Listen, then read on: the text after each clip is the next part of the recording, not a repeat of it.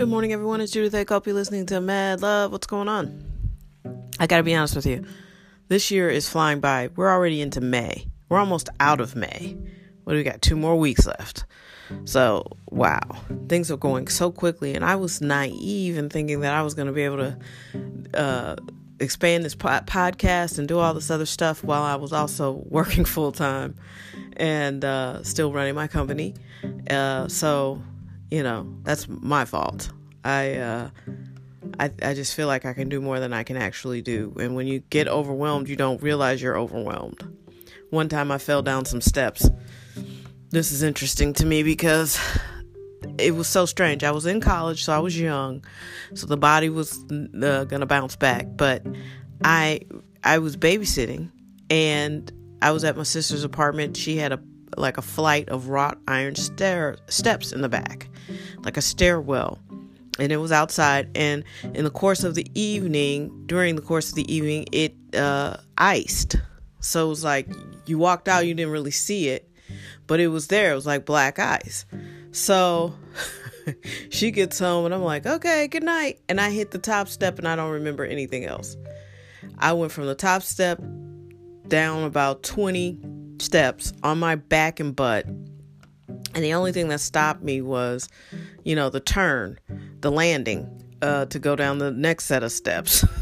so I fell, my glasses flew off. She looks down and she sees that my glasses landed right next to me, didn't break or anything. Uh, and she goes, Judy? And I'm like, yeah. She's like, Are you all right? And I'm like, Yeah. Then the next thing I heard was, ah, ha, ha, ha, ha. So the moral of that story is, um, no, yeah, she did laugh. She laughed in the night. And, and I remember it because it echoed, because it was a night. It was quiet. And I was like, great, thanks. Um, but what I'm saying is, that's how my life has been, and I didn't realize it. Because I didn't real every step I remember thinking, oh, I'm to stop. Oh, I'm to not slide down 20 steps. I'm surely about to stop. Every step I felt that way. And so that's the way this year has felt for me. Oh, it's about to slow down. Oh, surely it won't stay like this. Oh, I can't go on like this. Oh, it's gonna. Okay. So yeah, that's what my life has felt like, falling down those steps. But here's thing, here's the thing that stayed consistent. I know that everything is coming together.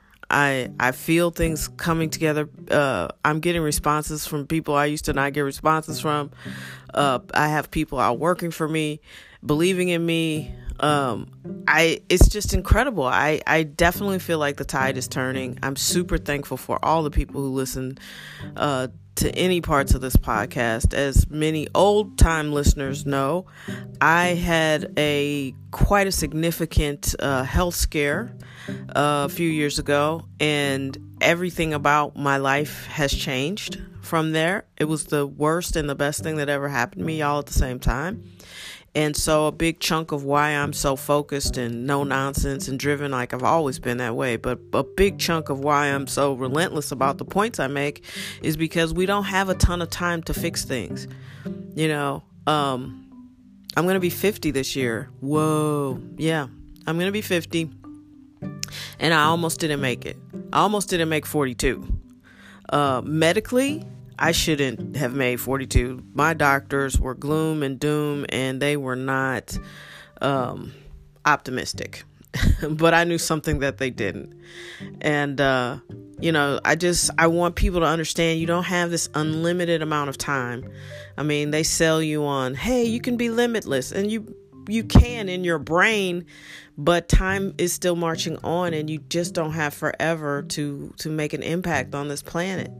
And so when i say things about making sure you have a sound financial structure before you start having children or make a plan think about who you're going to uh, have children with think about maybe getting married and setting up some sort of financial structure so you can give the best to your children. I'm not saying that to be mean or judge anybody. I'm saying that because that's going to be easier than Struggle Nation. And so we live in this weird part of history, and maybe it's been like this at times, and I wasn't aware of it, but where no one seems to want to be accountable for their decisions. You know, it's like you when you do things and when you make up your mind, that's a choice, and a choice is part of your destiny.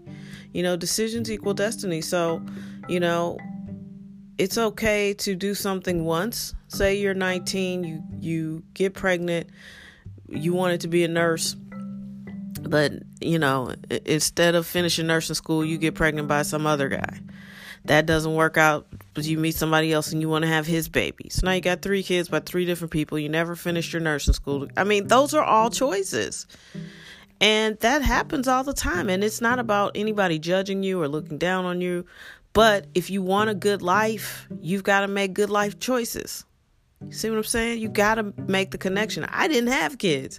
And this is no disrespect to anybody, but I was looking around at who wanted to have a family with me, and I just didn't see how it would work financially. And maybe that's me. Maybe that's cold. It probably is cold. But I didn't have any romantic notions about childhood because, or having children because I had been so heavily involved with single moms and people who who really were invested in their kids, it takes a lot. And I wanted a partner. I wanted someone who could be there not only emotionally and spiritually, but hey, partner, come with some cash.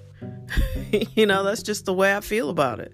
I didn't want to have kids without giving them the, the quality of life that I had, at least. And I was working full time, and uh, I was like, if you can't be working full time and contributing in some visible way, I don't want to be struggling, you know?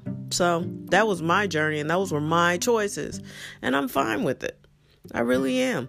And I feel like, you know, we live in a world where people just, you know, you want to lose 50 pounds, but you want to eat cake and ice cream every night. How? And then when you ask them about it, they're like, well, stuff I eat, it just don't, I can't hardly get to the gym. And then, but wait, you stop eating like that and go for a walk. you know, you don't have to do something, uh, you don't have to do some amazing regimen, you know. I just feel like there's some sort of weird disconnect between what we do and say and our accountability for those things, and then, then complain about the way our lives look. And uh, that's kind of what I, I'm just kind of doubling back on what I was saying yesterday. You know, I I get accused of being harsh, but I'm just being realistic, and I hate the word realistic, but I'm being honest. Um, you got to take accountability for your decisions, whether you're having a bunch of kids that you can't really afford, or if you're out here doing something else that doesn't seem to make sense, like, you know, driving 130 miles an hour down a regular street and crashing and killing somebody, you know, and you live and then you killed somebody's granny. You know, like what's what what is that?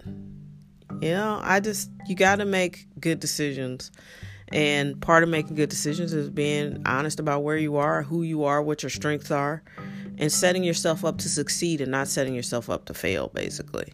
You know, if you're an alcoholic, don't go hang out with your old friends who are all alcoholics. That's not smart, you know? So there's so many opportunities out here, and I think somehow we've gotten misguided. You can be a plumber, you can be an HVAC person, you can be a barber, you can be a nurse. Those are all lucrative careers. You just got to get up and go to work. You got to get up and go to work. I have a nephew who supervises staff in hotels. This is a true story. Somebody sent him a text and said, I won't be at work today. I had an abortion and it's not going good. Okay, don't text that to your boss. And secondly, you know, how about just saying you don't feel well? And thirdly, now you live in Missouri, you probably won't be able to use that as an excuse anymore. So, eh, I don't know. I just feel like we can be better.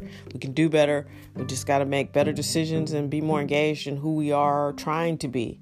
And if you say you want to be something, then be that. Go do it. You can change. You can change your mind. You can change your environment I just feel like sometimes, especially in a city like St. Louis, where there's not a ton of examples available to you. Here's the thing about St. Louis you can live here and never see uh, certain people.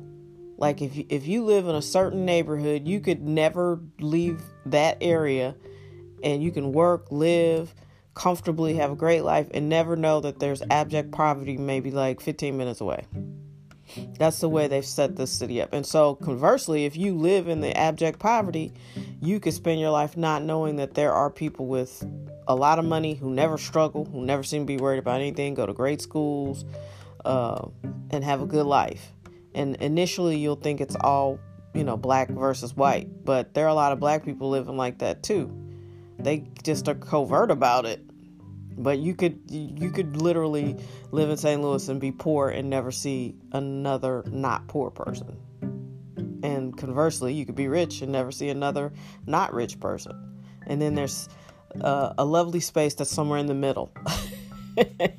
and you see them both. You look at the rich, you look at the poor, and you're just like, I gotta keep it moving. Gotta keep it moving. Happy Monday.